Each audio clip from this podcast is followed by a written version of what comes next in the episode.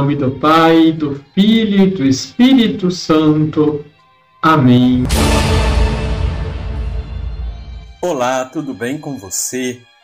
Convertei-vos. A Quaresma é uma viagem de regresso a Deus, que lança um apelo ao nosso coração.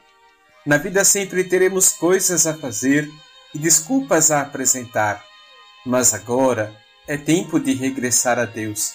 A Quaresma é uma viagem que envolve toda a nossa vida, tudo de nós mesmos. É o tempo para verificar as estradas que estamos percorrendo, para encontrar o caminho que nos leva de volta a casa, para redescobrir o vínculo fundamental com Deus, do qual tudo depende.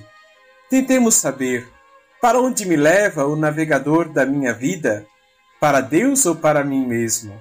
Vivo para agradar ao Senhor ou para ser notado, louvado e preferido? Tenho um coração dançarino que dá um passo para frente e outro para trás, amando ora o Senhor, ora o mundo? Ou um coração firme em Deus? Sinto-me bem com as minhas hipocrisias? Ou luto para libertar o coração da simulação e das falsidades que o tem prisioneiro? Papa Francisco em fevereiro de 2021. Deixe o seu like, compartilhe. Liturgia, Liturgia diária. diária. A quaresma é um tempo profundamente penitencial e traz-nos um forte apelo à conversão. Iniciamos a quarta-feira de cinzas com a proposta de um jejum e abstinência de carne. As cinzas que colocamos sobre as nossas cabeças nos remetem às antigas práticas penitenciais do povo de Deus. Era comum cobrir-se de cinzas, rasgar as vestes e vestir-se de sacos.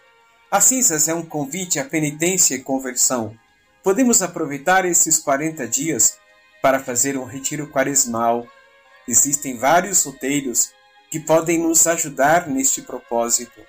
A quaresma é um tempo de preparação para bem celebrar a Páscoa da Ressurreição, não só como um acontecimento passado, mas que se atualiza em nossas vidas.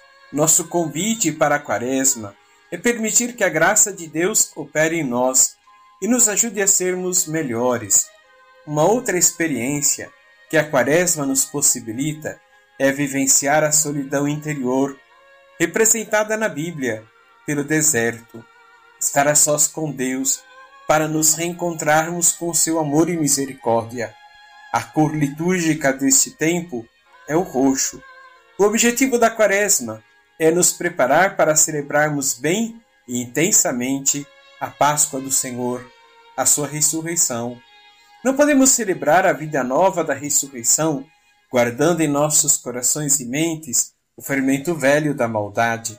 Somos chamados a ouvir o apelo do Senhor que nos fala por sua palavra, de maneira especial pelo profeta Joel. Ele, em nome do Senhor, nos convida a nos voltarmos para Deus de todo o nosso coração, com jejuns, lágrimas e gemidos. Ele insiste: rasgai o vosso coração e não as vossas vestes, e voltai-vos para o Senhor, o vosso Deus, pois ele é benigno, compassivo, paciente, cheio de misericórdia inclinado a perdoar o castigo.